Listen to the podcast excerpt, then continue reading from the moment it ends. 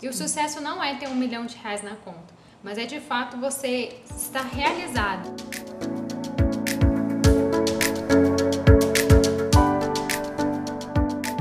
Começa agora o seu podcast, o Pode Aí. Aqui falaremos sobre marketing, empreendedorismo, carreira, tecnologia, cotidiano e muito mais. Vem com a gente para esse balaio de ideias.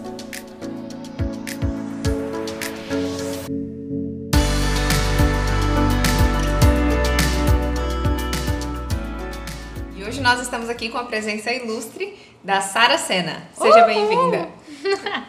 Obrigada pela oportunidade, gente. Eu vou deixar que você fale um pouco mais de você, né? Melhor.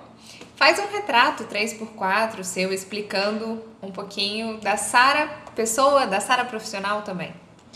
Bem, vamos lá. Eu completei esse ano 10 anos na área da educação, então é uma área que eu realmente sou muito apaixonada, tanto que eu já atendi todos os públicos que você imaginar, desde crianças, hoje eu trabalho com pessoas com deficiência, com adultos na parte de capacitação profissional e tenho estudado também um pouquinho sobre idosos, que eu acho que é o futuro, então fica a dica aí para quem está procurando uma nova, uma nova renda, uma nova forma de trabalho. Eu acho que é, a população do Brasil tende a crescer em relação aos idosos e é um público que às vezes é pouco assistido. Então, estou estudando sobre eles também para poder ajudá-los de alguma forma, porque a educação engloba tudo a todos, desde o momento que você nasce até a morte. Bacana.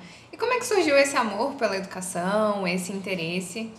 Olha, pergunta boa, porque eu sempre. Sempre não, mas por um tempo da minha vida eu acho que eu tive um pouco de vergonha, assim. Eu neguei um pouco a minha profissão, digamos, a vocação, né, que o pessoal fala, porque eu sentia que a profissão de professor é um pouco desvalorizada. Então eu tinha um pouco de vergonha. Eu lembro que quando eu era criança eu brincava de ser professora, mas eu escondia dos outros, eu brincava sozinha. Eu lembro que eu fingia ali que eu estava numa sala de aula, que eu era coordenadora, daqui a pouco eu era professora, e era muito engraçado que eu brincava realmente sozinha. Quando eu fui crescendo e ali naquele momento de decisão profissional no ensino médio, eu escolhi pela pedagogia, né, na parte do PAS, que você escolhe o seu curso na hora de fazer a prova, e eu não contei para ninguém, porque eu sabia que iriam falar alguma coisa que iria me desmotivar. Então, não sei se sabiamente, mas hoje eu acredito que sim, eu não falei para ninguém o curso. As pessoas me perguntavam, e eu, querendo ou não, não dava, não respondia. E quando eu fui aprovada, minha família, parabéns, que lindo, mas para que, que você passou mesmo? E eu, pedagogia! E as pessoas, ah, parabéns! É tipo o curso que, digamos assim, ah, nem todo mundo apoia, assim, ah, eu admiro de longe, mas não quero viver ali na prática, né? Exato. É um pouco tipo assim, ai, vá lá, te Vai. admiro, mas não topo.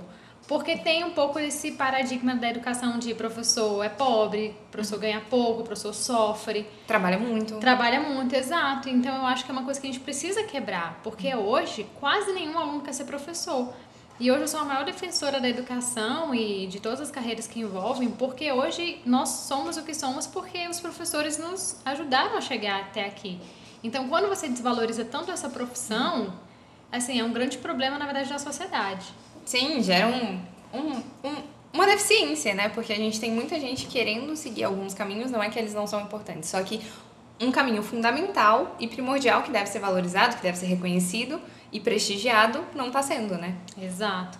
E é uma coisa antiga já, na verdade, né? Mas eu acho que a gente ainda tem o poder de ressignificar, tem muitos bons professores que têm realmente mudado a vida de diversos alunos, e eu acho que cada um tendo esse papel, você já cumpre com de alguma certa forma, com aquilo que você se dispôs. Se cada um desse o seu melhor na sua profissão, a gente teria um mundo melhor. Esse é o ponto, é começar Sim. a partir da gente. Às vezes a gente identifica a nossa vocação, a nossa profissão ali, nas coisas simples do cotidiano.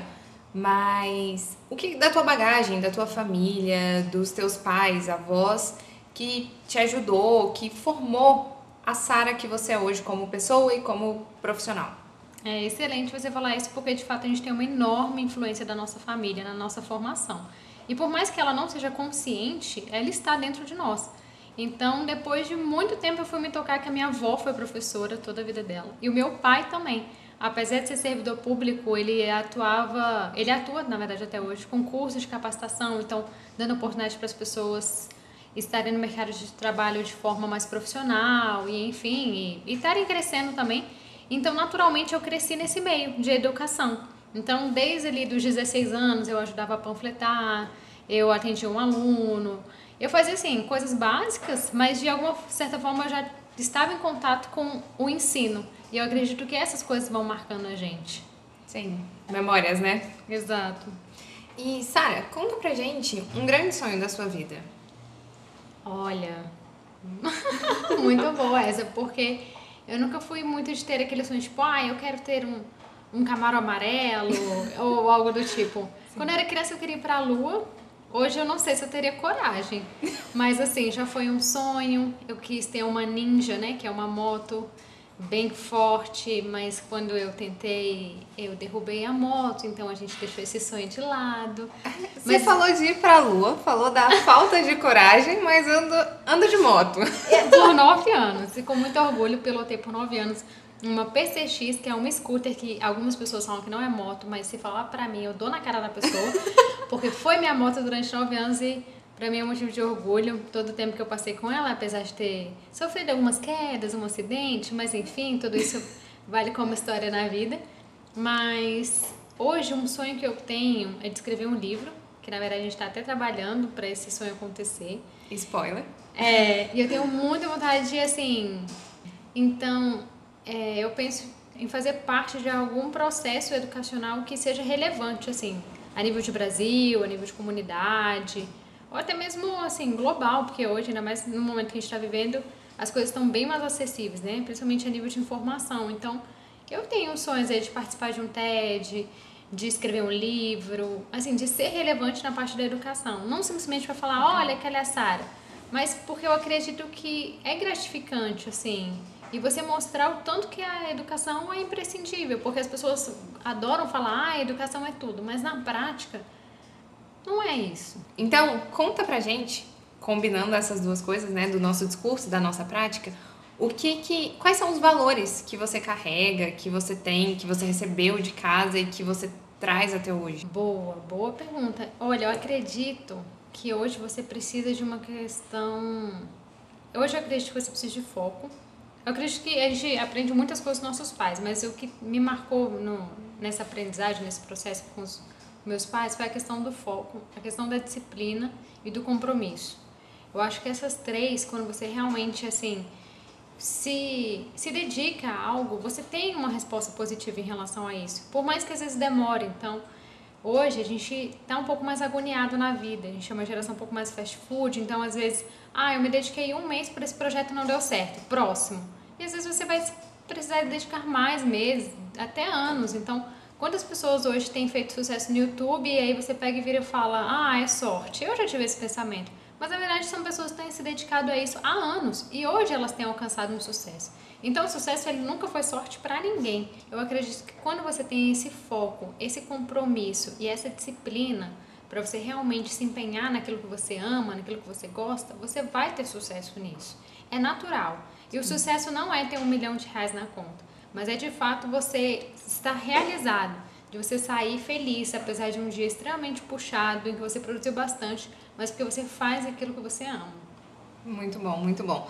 Porque você toca em pontos, assim, vários, né? Que a gente fala e que às vezes a gente se depara. Por exemplo, a gente olha o recorte da vida de alguém agora, a gente acabou de conhecer essa pessoa e a gente imagina que o sucesso dela foi de ontem para hoje. Porque é o prazo que a gente conheceu aquela pessoa, e não é assim. E tem uma coisa que você falou muito boa, que do trabalho, de, da persistência, de fazer com vontade aquilo que, que você ama.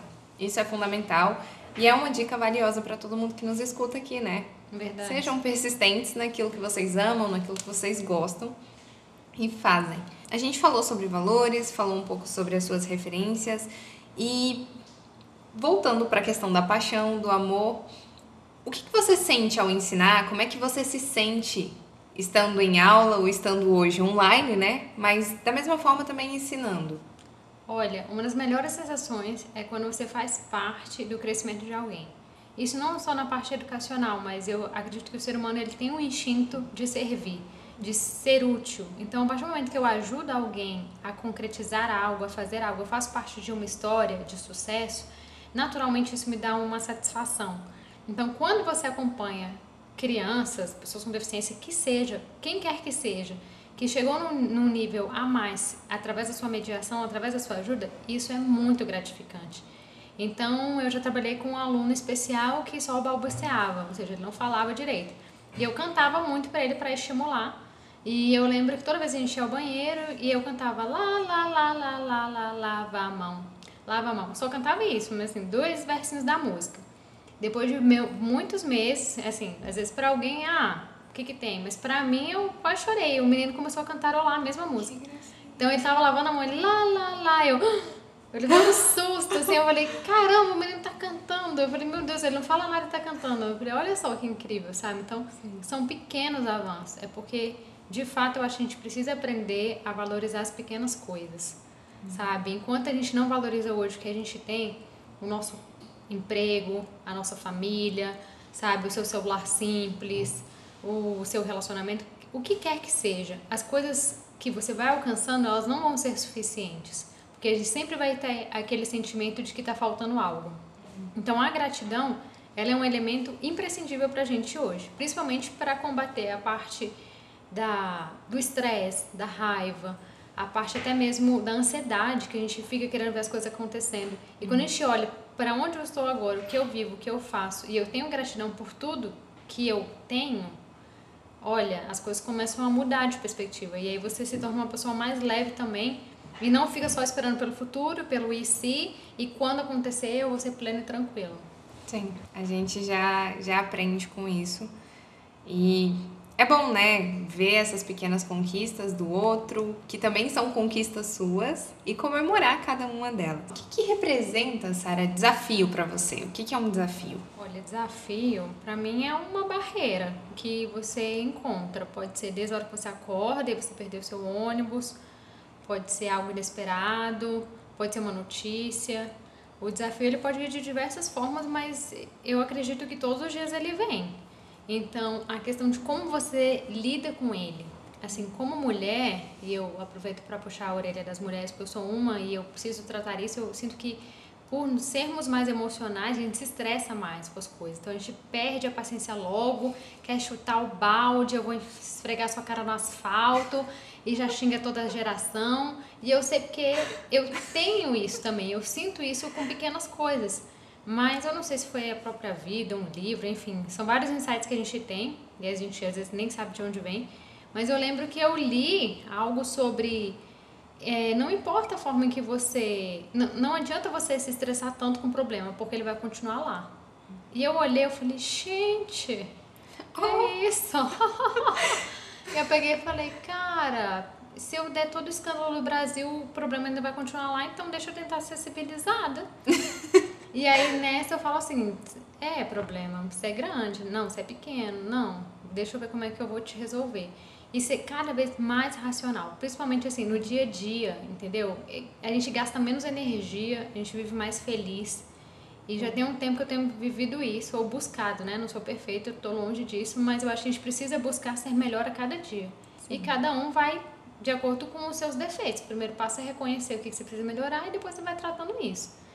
Mas eu acredito que essa parte da pilha que você pega. Uhum. Então, cada problema que eu vinha, eu pensava, não pega pilha, não pega pilha, não pega pilha. Porque é isso, às vezes o problema não é nem seu, mas a batata quente chegou em você na sua mão e você fica que nem um maluco, entendeu? Sim. E tipo, não precisa. Então, eu sei que às vezes parece apatia, mas tem muita coisa que não me estressa, porque eu falo, esse problema não é meu.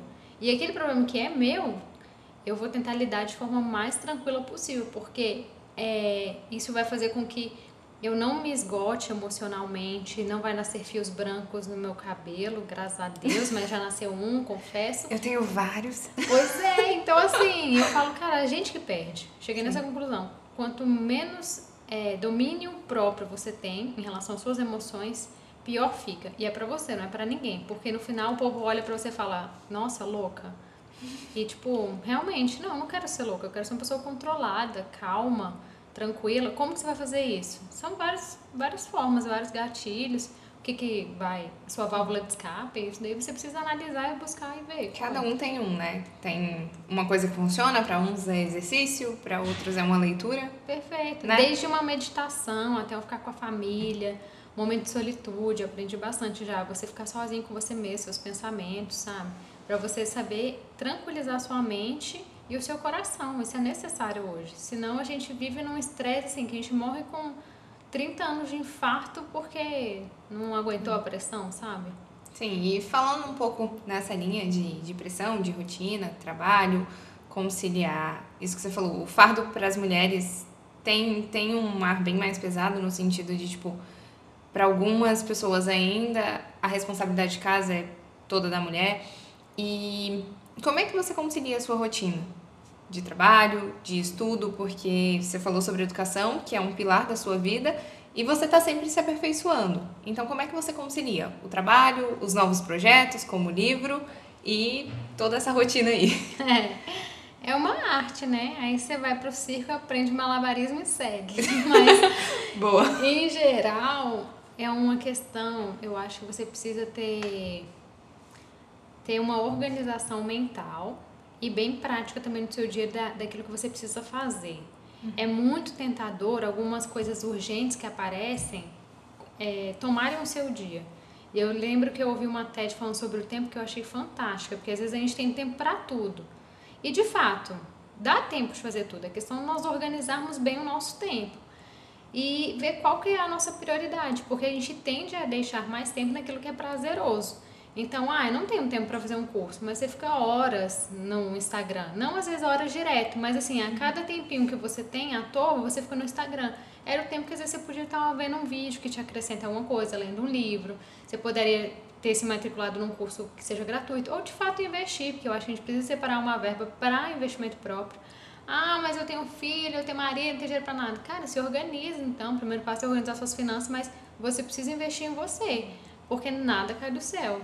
Uhum. Então, acho que é ter esse entendimento e autorresponsabilidade. Quando você sabe que só você pode fazer por você, você para de se tornar vítima do sistema e, ai, ninguém me ama, ninguém me quer, minha família é muito pobre, nananã. Cara, quantas histórias de superação, pessoas assim, às vezes da sua idade que estão muito além de você. E você olha com aquele olharzinho um pouco de inveja branca, que na verdade é inveja, que a gente fala inveja branca para justificar a inveja, para ficar menos feio, mas que você fica com aquele ciúme, ai, nossa, fulano é melhor. Ele é melhor porque ele se dedicou, ninguém sabe das horas dos bastidores dele, tudo que ele fez para chegar ali. Aí você prefere falar que foi uhum. sorte, que Deus o ama mais que você, sendo que na verdade é uma questão de você olhar para você e falar, peraí, cara, nem eu tô fazendo por mim, então peraí.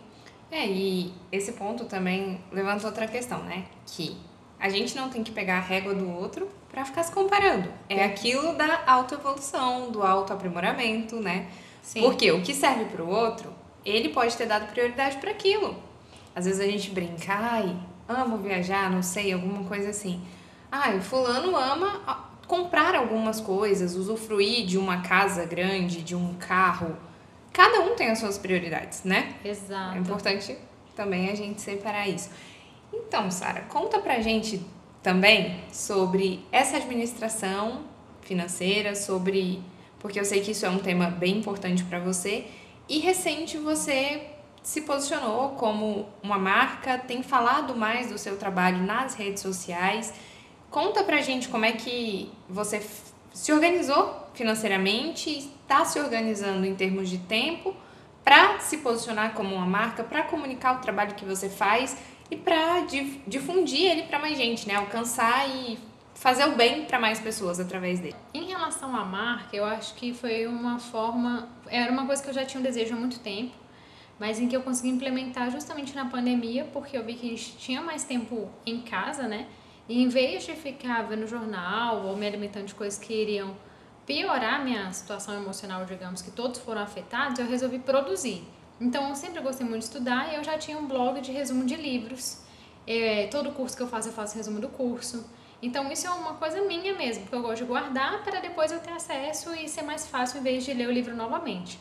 Eu já tinha disponibilizado na internet, no blog, esses materiais de forma gratuita e eu peguei e falei, por que não colocar isso às vezes um pouco mais profissional? Então eles continuam de forma gratuita, acessível para qualquer pessoa no mundo, mas eu consegui estruturar o, meu site hoje para ser uma plataforma onde as pessoas vão se desenvolver mesmo, e o nome é Praticamente.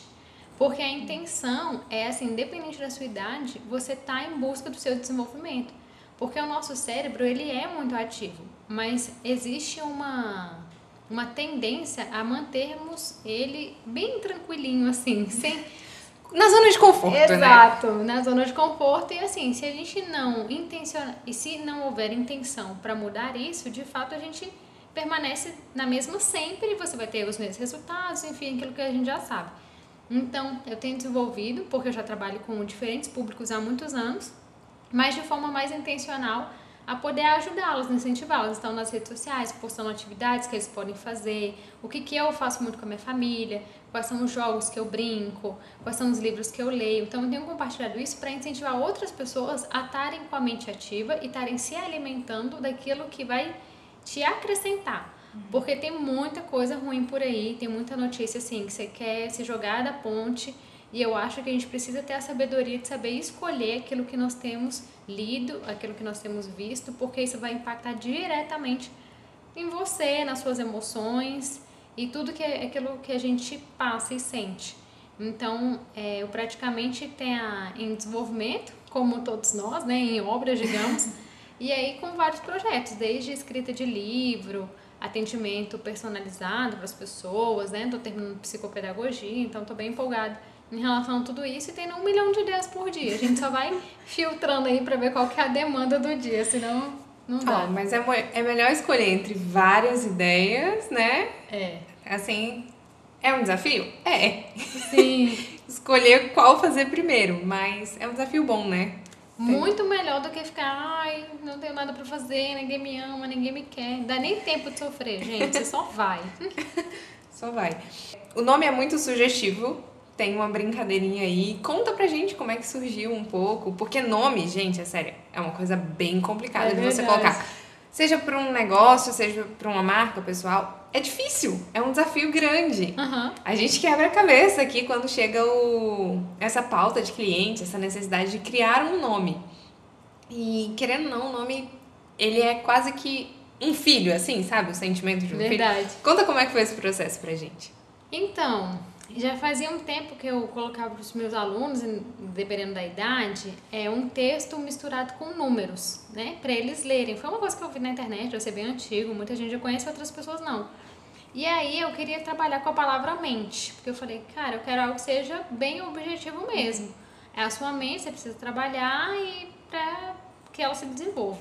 E aí, sabe quando você vai no brainstorm sozinha, assim, pensando nas palavras? Eu, ah, mente.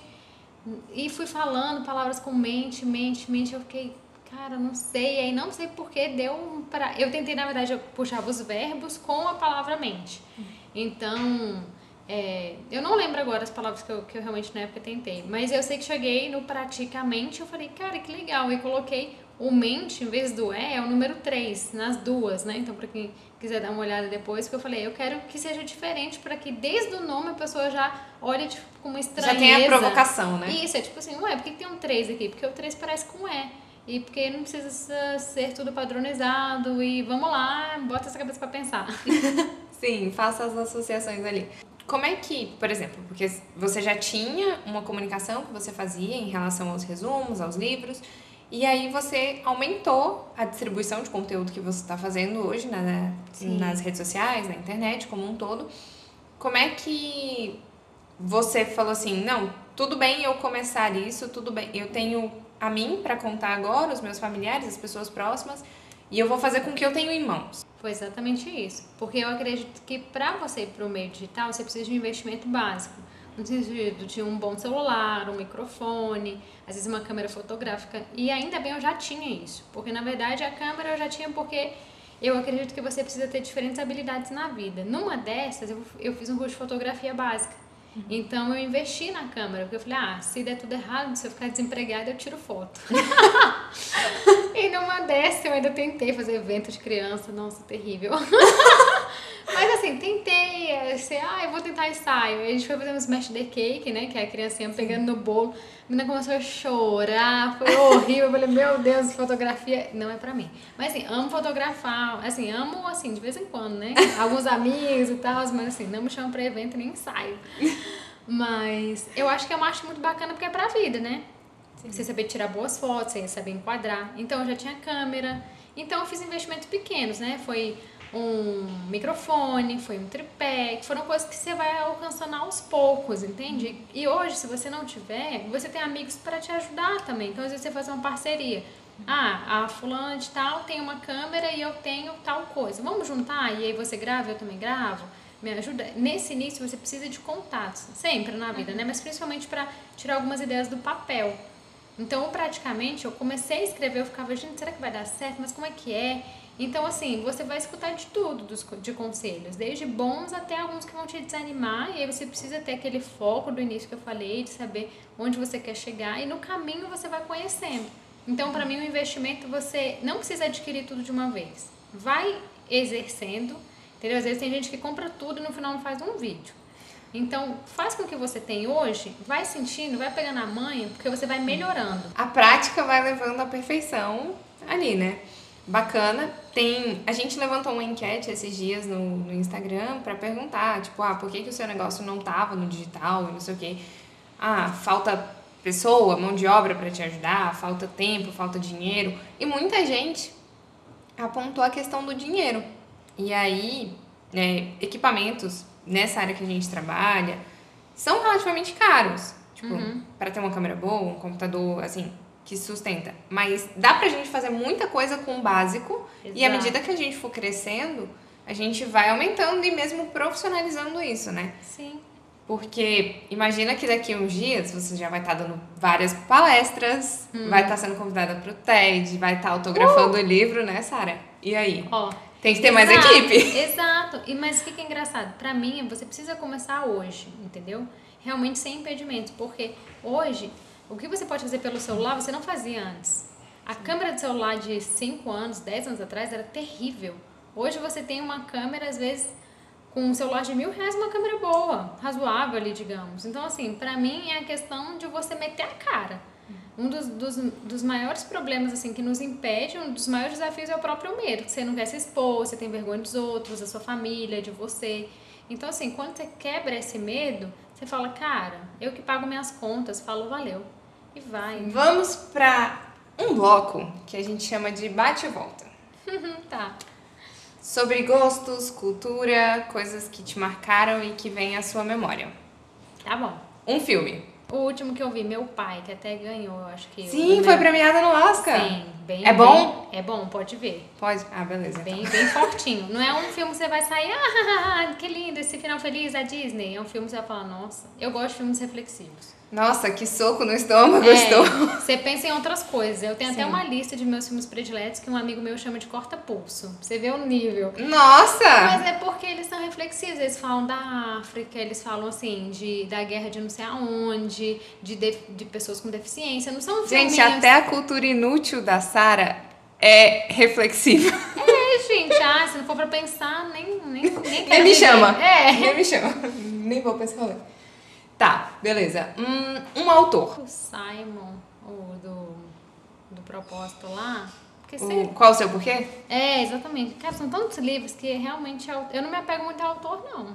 Então tá, vamos lá, um livro. Olha, é difícil, cara. Essa, essa eu... pergunta eu tinha certeza que seria bem difícil. Porque são muitos que eu gosto. Porque eu sempre recomendo um diferente para cada pessoa que ela tá vivendo, né? Eu recomendo que o povo olhe lá para ver um dos quarenta e tantos resumos que tem. Um que eu gosto de recomendar, cara, a Bíblia, um que eu leio todos os dias, para mim é a minha referência, é o manual de vida. Um prato. Fricassê de frango. É Jesus que foi quem inventou esse prato. Que coisa maravilhosa. ah, uma música. Ah, um instrumentalzinho para acalmar o coração, que eu já ando bem agitada. Boa. Gosto também. Você falou dos filmes Corta Pulsos. Tem um amigo que trabalha aqui que ele fala que as músicas que eu escuto são sad boy. Sério? Que são só músicas tristes. Mas Ai, tudo gente. bem. A gente é. pode. um lugar no Brasil que você ama, que você tem vontade de visitar. Cara, não queria pagar pau não, mas eu amo Brasília. Sério. 61 pra nossa cidade linda. Sou mó defensora. O povo fala, ah, aqui não tem nada. Eu falei, é porque tu é bestado, aqui tem tudo, meu filho. Vai lá pro meio de não sei aonde pra você ver. Brasília é incrível. Mas um lugar que eu tenho vontade de conhecer é o tal do Bonito ali em Mato Grosso, né? Sim, Famoso. maravilhoso. Muito pois vontade. É. O povo faz muita propaganda, não fui lá ainda. E tem altas aventuras, inclusive. Pois é, vou lá. É, tem que juntar uma grana boa e pesquisar direitinho. Porque Fiquei também sabendo. dizem que é É puxado. meio salgado. tá, então, já que a gente entrou na pauta do dinheiro, o melhor investimento. Um investimento assim que você falou, caracas, que investimento bom foi esse que eu fiz. Na minha vida, na minha carreira. Assim. Ah, quando eu resolvi ler, assim, ler muitos livros, de, tipo assim, me dedicar em relação a isso, pra mim foi o melhor investimento, porque cada leitura eu sinto que é como se fosse um curso diferente. Então, quando você estuda, pra mim, de fato, é o melhor investimento, você abre a sua mente de forma que você não volta mais pra onde você estava. Então, se você for meio abestado, mas tem alguns, mas em geral, o melhor investimento é estudar. Sara, prazer imenso te receber aqui. O podcast demorou, mas saiu, gente. Verdade. Essa conversa riquíssima, maravilhosa. Deixa os seus contatos aqui para o pessoal te seguir, te acompanhar e conhecer o, o seu trabalho. Muito bem, obrigada pela oportunidade maravilhosa de conversar com a Thalita aqui. É uma honra, a gente tem uma grande amizade aí por muito tempo. Eu espero sempre poder acrescentar na vida de vocês o tanto que vocês acrescentam na minha. O meu site é Sara, H no final J Sena, um N só, não sou prima nem nada do Sena que morreu, ponto com. Então, sarajsena.com. Meu Instagram é o mesmo e o Facebook você pode procurar por lá ou no Praticamente, mas com os S em três, tá bom? Qual coisa grita que a gente acha vocês e dá uma ajuda. Isso, e a gente vai colocar na descrição desse podcast. Prazer, beijo, beijo. Muito obrigada, Sara. Ainda tem muita coisa para falar nesse balaio e aguardamos vocês nos próximos episódios. Tchau! Tchau!